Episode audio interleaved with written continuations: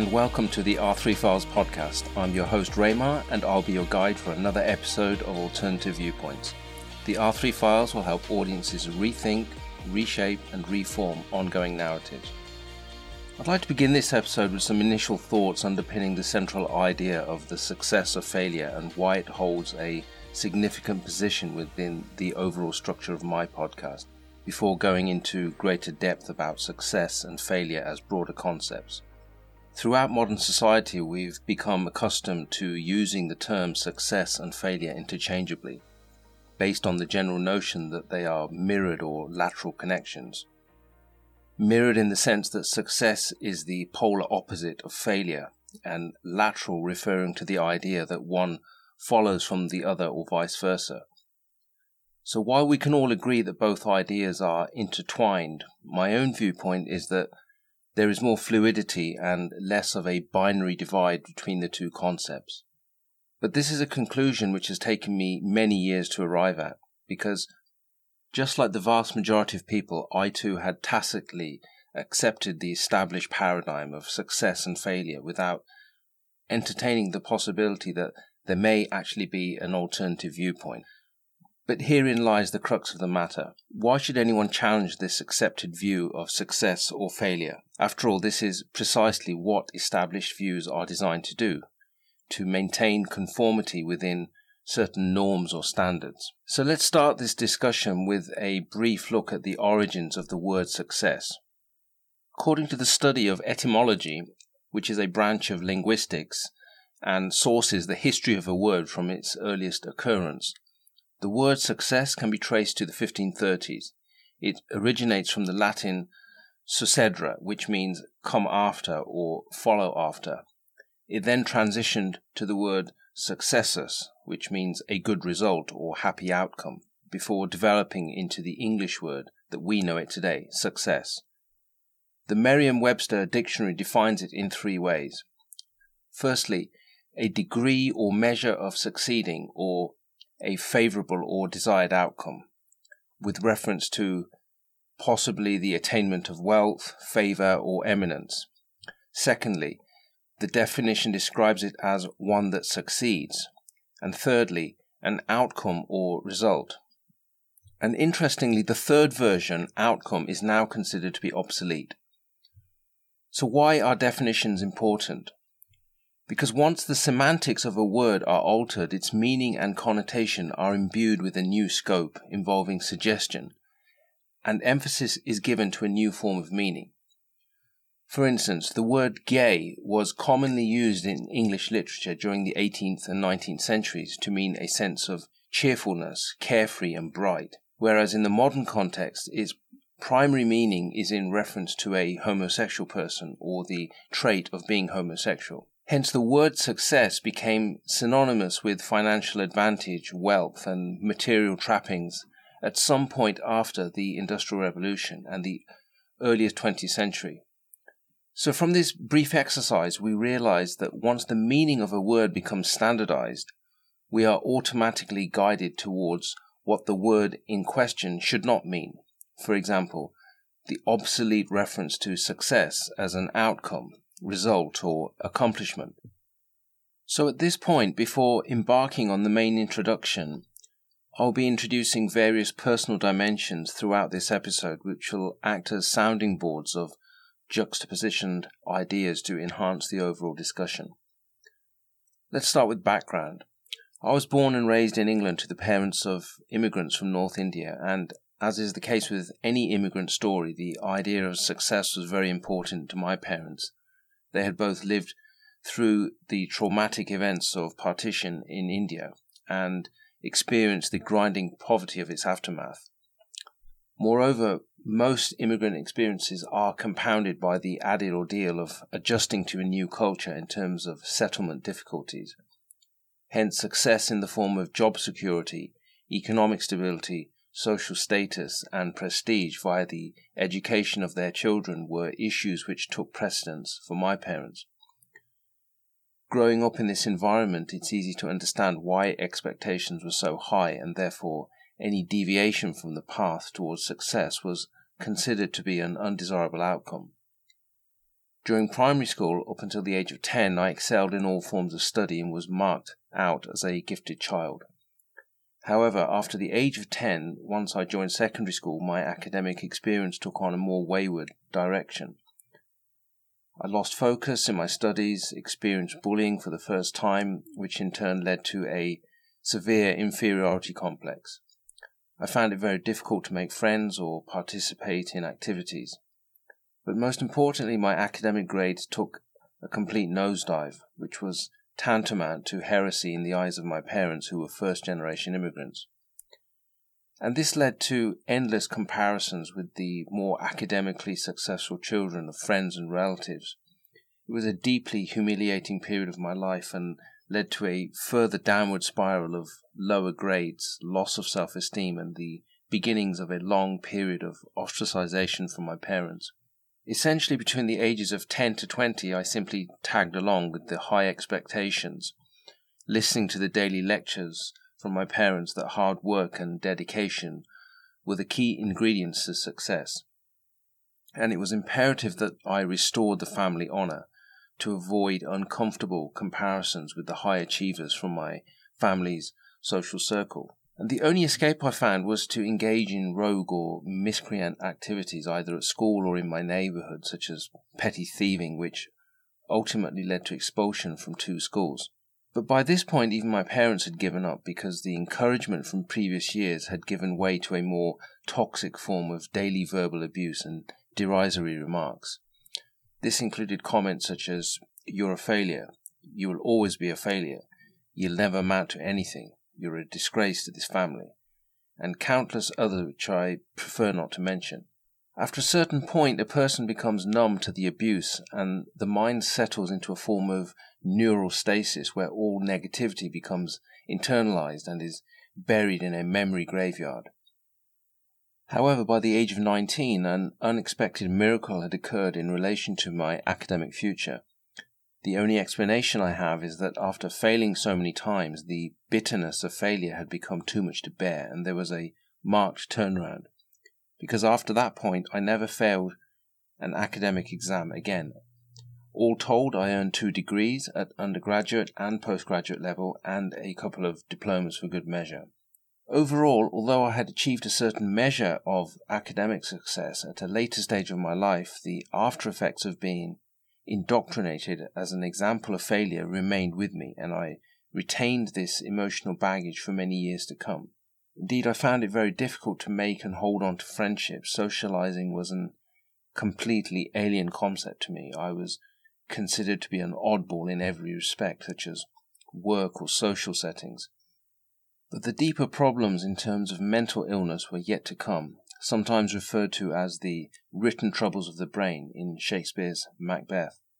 So at this stage, having shared a very brief and first glimpse of my personal dimension, I would like to turn the focus towards the main introduction to today's topic on success and failure by presenting a few introductory questions. To begin with, how would you define success? How do the people around you define success? Does having wealth or owning material possessions make someone successful? Does having a high paid job equate to success? Is prestige associated with success? Indeed, to most people, success is measured through their visual senses, via monetary terms or by high value possessions such as cars, houses, and jewelry. Another view is that success is achieved through self belief by facing various challenges with an attitude of determination. This approach requires reaching into one's innermost self to find strength and courage. It involves using a focused attitude to enable positive changes and find self contentment for personal achievements and ultimately a realization that success does not stem from what others believe about you, Others would argue that a truly successful person is someone who can assess their accomplishments and the struggle required to achieve them, perhaps realizing that they did not succumb to pressure despite facing a challenging period. And these opposing views are very subjective in nature and they can only be truly explored by the person submitting the question. But whichever view one abides by, these perspectives are usually divided into two camps. The first is that having an abundance of money, a large house, and a posh car means success, and this is derived from what others perceive about you as an individual. The second approach is a vision of self contentment in life. This implies that success is derived from what you believe about yourself and one's ability to overcome personal setbacks. So then, why does our definition of success matter?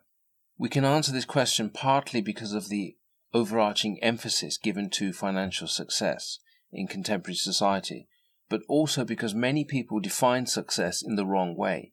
By setting unrealistic goals and branding themselves a failure from society's perspective, that is, especially if those goals have not been achieved. Although there is nothing incorrect about defining success via financial or material goals, there is, however, much more to consider, such as adopting a balanced approach to life, which means enjoying individual successes despite various ups and downs. Hence, by looking at some common definitions of success, we arrive at four broad categories. Each are important in their own way and should be considered when developing one's definition of success. The first definition is financial success. This refers to the amount of income that you generate as well as the material things that you own. A desire to live comfortably and grow one's wealth is clearly an aspiration of many people, regardless of their income bracket. However, choosing financial success as one's exclusive definition creates a blinkered viewpoint and often ignores other possibilities. The second definition is positional success, and this refers to having a position that provides power and control. Many people consider this to be a route to success and power because they may be naturally goal orientated. But again, it creates a blinkered or unbalanced viewpoint which ignores a host of personal opportunities. The third definition is relationship success.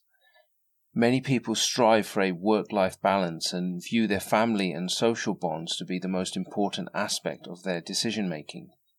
By nurturing close relationships, large swathes of people may consider taking a job which is close to home but pays less in order to spend more time with their family. However, this can be a double edged sword because if the job does not meet certain financial criteria, it can also place a strain on relationships as well. The fourth definition is development success, and this refers to what we do for ourselves and for others in a fulfilling manner.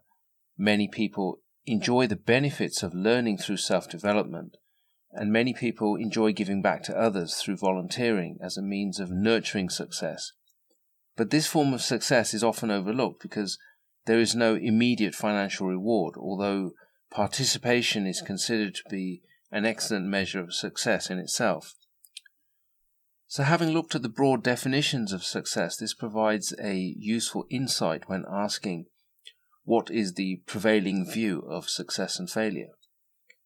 Many people define success by comparing themselves to wealthy and powerful elites such as pop stars, A list celebrities, social influencers, high profile CEOs, and politicians. Perhaps because these people possess material wealth in abundance and exude the trappings of success. However, a balanced definition of success should also incorporate ideas such as self fulfillment and self development, even as we experience ups and downs in life, such that the most important factors for success are not judged solely in material terms but through the relationships maintained with others, and consideration is also given to the greater good of others. But despite this all embracing definition, Society rarely rewards defeat, and even the annals of history will seldom document the most glaring failures. The only exceptions are those failures that become stepping stones to later success, such as Thomas Edison's memorable invention, the electric light bulb, which apparently took 1,000 attempts before he developed a successful prototype. And when asked by a reporter how it felt to fail 1,000 times, he replied, I didn't fail 1,000 times. The light bulb was an invention with 1,000 steps. But unlike Edison, most people actively avoid the prospect of failure, and because we are intent on not failing, we actually don't aim for success, settling instead for a meager goal of mediocrity. And when we do make errors, we highlight over them, editing the mistakes to avoid closer scrutiny. In Ron Howard's 1995 movie Apollo 13, the character of Gene Kranz, who was NASA's Director of Flight Operations, utters the memorable line, failure is not an option. This particular phrase epitomizes the mindset of our modern success oriented society where failure is simply not entertained because it represents weakness or deficiency. This is a view held by Kathryn Schulz, author of Being Wrong Adventures in the Margin of Error. She argues, quote, It is our meta mistake. We are wrong about what it means to be wrong. Far from being a sign of intellectual inferiority, the capacity to err is crucial to human cognition. Unquote. And that's because Kathryn Schulz believes failure is a great motivator. When we look closely at the great minds throughout history, from the likes of Confucius, who believed that, quote, our greatest glory is not in never failing, but in rising every time we fail, or American author Dale Carnegie stating, quote, Develop success from failures. Discouragement and failure are two of the surest stepping stones to success. These ideals provide an insight into the willingness to embrace failure from an already established line of thought. However, the dominant corporate culture of the post industrial age argues against failure and defeat because it's perceived to be a sickness or deviancy which affects both individual and society. This viewpoint is immortalized by Winston Churchill's famous words, We shall never surrender. These thought patterns are indoctrinated from our childhood by having to sit tests and exams. As a society, we see failure as detrimental to our overall success. From a young age, we're taught to avoid failure. In school, we aim to get A grade so that we can get into a good university or receive a good job offer after college. We avoid getting an F because there's a stigma of negativity associated with it. Most students live in fear of failing tests, subjects, and grades, thereby staying behind to repeat the school year. Even the letter grading system, which uses F, is unique. F as a grade is not given a corresponding percentage score, and the letter itself correlates directly to its actual meaning, failure, which is designed for the sole purpose to erode morale and it's a subtle way of reminding us that failure is destructive, and by embedding it in our mind, we treat it as a form of deviancy.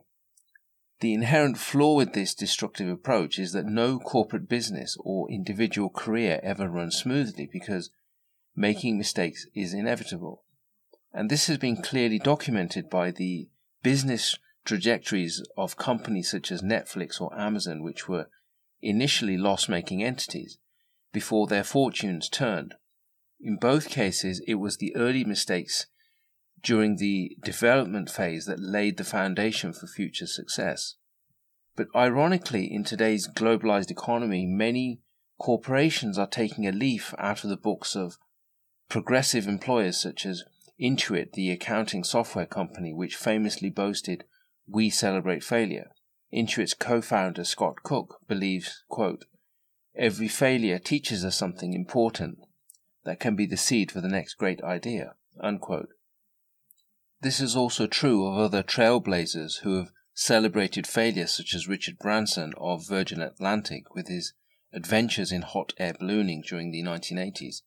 Although many of his record breaking attempts ended in failure, his cavalier approach represented a hallmark of the company's no fear philosophy, whereby great success and great risk go hand in hand, and failure is seen as a natural outcome. By the same token, there are many other successful people who have experienced failure. For example, Michael Jordan is widely regarded as one of the greatest basketball players of all time, and yet he was dropped from his high school basketball team because his coach didn't think he was good enough. Warren Buffett is one of the world's richest and most successful investors, but he was rejected by Harvard University. So now that we have some context in terms of the dominant view of success and failure, which incidentally is prevalent not only in Western society but has adopted a more global footing, I'd like to examine some of the reasons why failure is considered to be detrimental by first looking at the reasons which help us to explain the fear of failure. But first it's necessary to establish the meaning behind the term failure. According to the Merriam Webster Dictionary, failure can be defined as a lack of success and is best conceptualized as a deviation from expected and desired results, whereas success refers to a sense of achievement or accomplishment. And this reveals that failure is indeed a complex topic with multiple layers of meaning. Indeed, people adopt various definitions of failure simply because they have different benchmarks, values, and belief systems. A failure for one person might simply be a great learning experience to someone else. Many of us are afraid of failing, but fear of failure is something else entirely. It's when we allow that fear to stop us doing the things which move us forward to achieve our goals. Fear of failure can be linked to many causes, such as having critical or unsupportive parents, or being routinely undermined or humiliated in childhood, and therefore carrying those negative feelings into adulthood. Experiencing a traumatic event at some point in your life can also be a cause. For example, let's say several years ago you gave an important presentation in front of a large group of people and performed very poorly. That experience might have been so terrible that you became afraid of failing in other things, and you still carry that fear years later. And in the following section, I'd like to introduce another personal dimension which will help to shed further light on this subject matter. In 2019, I embarked on a very personal journey in setting up a service business which was closely aligned to the real estate industry. And as is my nature, I carried out extensive research into the particular market sector, customer profiling, growth trends, and future sustainability.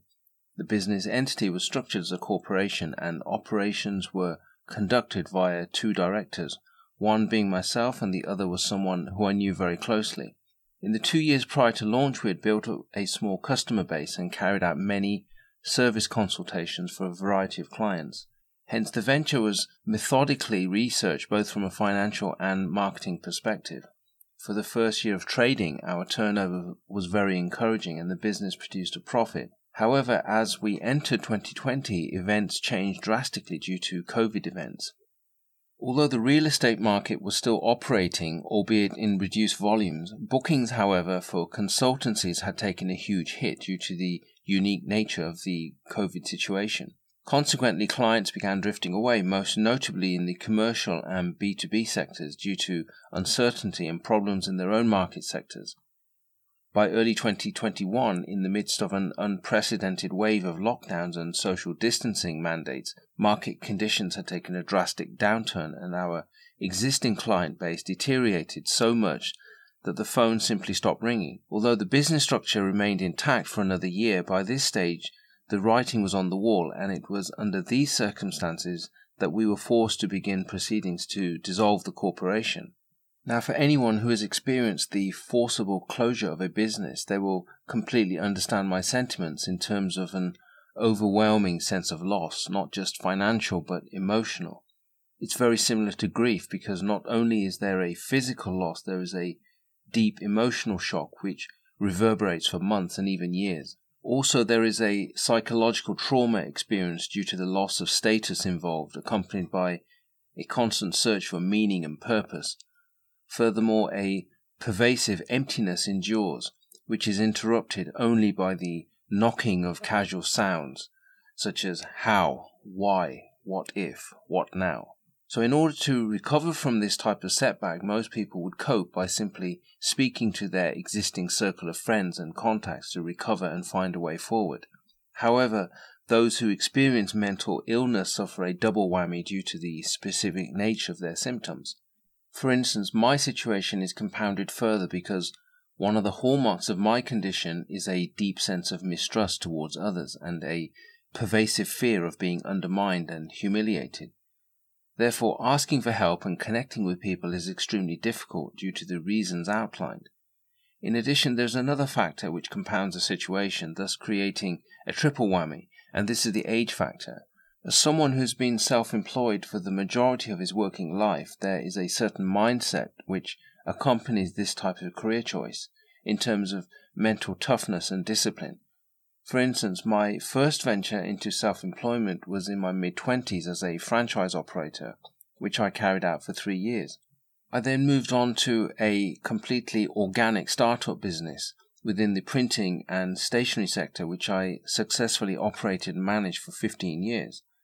I then became a property manager before emigrating to Canada. So there was a regular pattern of starting new projects and building a career out of something completely new and unrelated to the previous experience. Hence, starting over for someone accustomed to the rigorous life of self employment was not a barrier to progression, and neither was the age factor. However, by the time I came to Canada, I had to start all over again. Only this time, my ability to launch myself into something new had taken a severe knock. Firstly, the fire in the belly and the passion to pursue the standardized version of success just wasn't there anymore. Also, the move itself was physically and emotionally draining, and if you ask anyone who's had to relocate, they will vouch for this. Because moving from one city to another is stressful enough because of the burden of making and breaking ties. But moving countries is an altogether different ballgame. It's also important to remember that there is an inverse relationship between age and an individual's risk tolerance. In other words, as age increases, we have a lower propensity to take on more risk. So, in terms of experience, I had the right credentials to pursue another area of self employment, such as another franchise opportunity. But something major was holding me back. I identified this obstacle as the fear of failure, which was mentioned earlier in this previous section. And so, in the next section, I'd like to explore the reasons behind the fear of failure in more depth. I'd like to start by examining various perspectives which cause failure and I'll be examining both psychological and sociological factors. The first perspective is life traps. This refers to unsatisfactory relationships, a lack of self esteem, feelings of being unfulfilled, and defeatist behavior. These patterns usually begin in early childhood and repeat themselves through self perpetuating cycles. Essentially, they refer to personality patterns from psychological trauma caused during a person's formative years. Trauma can be defined as being abandoned, criticized, overprotected, abused, excluded, or deprived, and eventually life traps become part of an individual's behavior pattern. In order to change these life traps, individuals must be able to recognize them and understand their origins. Otherwise, they dictate how a person thinks, acts, and relates to others. Life traps can also trigger strong feelings such as anger, sadness, and anxiety, even where individuals appear to have everything such as social status, an ideal marriage, the respect of people around them, career success. Those affected are still unable to enjoy life or believe in their potential accomplishments. Life traps manifest in one's personal life and during their career path. Some life traps cause individuals to fail because they translate into a sense of inadequacy regarding areas of achievement such as school, work, and sports. Life traps can represent a sense of failure relative to one's peers because when children are made to feel inferior through poor achievement, this causes them to perpetuate this pattern of failure until they reach adulthood. And during one's adult life traps are reinforced by exaggerating the degree of past failures and by acting in ways that ensure a cycle of continuous failure. The concept of life traps has had a strong influence on my own experience, especially where failure is communicated through various sources such as family and other figures of authority, especially during early childhood when it becomes deeply embedded in one's thought patterns. The second perspective is low self esteem or self confidence. This is commonly expressed through negative statements such as, I don't have the talent to get that promotion, or I'll never be good enough to get on that team. Positive self esteem creates a feeling of security in terms of one's self worth and in relation to various social or work situations. The opposite of this feeling is low self esteem, where an individual feels insecure Failure creates low self esteem and causes a lack of self confidence in vulnerable areas such as intimate relationships, social situations, or in workplace. Low self esteem and failure are invariably linked and correspond to a sense of unworthiness, inadequate achievement, and substandard work. Those affected experience poor success, a sense of feeling less talented or less intelligent than their peers. In addition, there is a reluctance to try new things or get involved in challenging projects. Self esteem, or the lack of it, points inward to your own personal reputation, and by its very nature, it requires an understanding of the level or standards being used to judge an individual. Overall, both life traps and self esteem are long term patterns and are deeply ingrained, very similar to addictions and therefore hard to change. But equally, the first steps towards change require the willingness to experience a certain threshold of pain and discipline. Drawing from my own experience, low self esteem and self confidence are two issues which I have grappled with throughout my entire life. To many outsiders, this may seem absurd and almost paradoxical, given that it requires an enormous amount of self belief to operate and manage a successful business. However, the various types of mental illness are highly complex in nature, which means that there is a duality to many of the prescribed symptoms. And the third perspective is self sabotage. The most common symptoms of this condition include stopping short of success.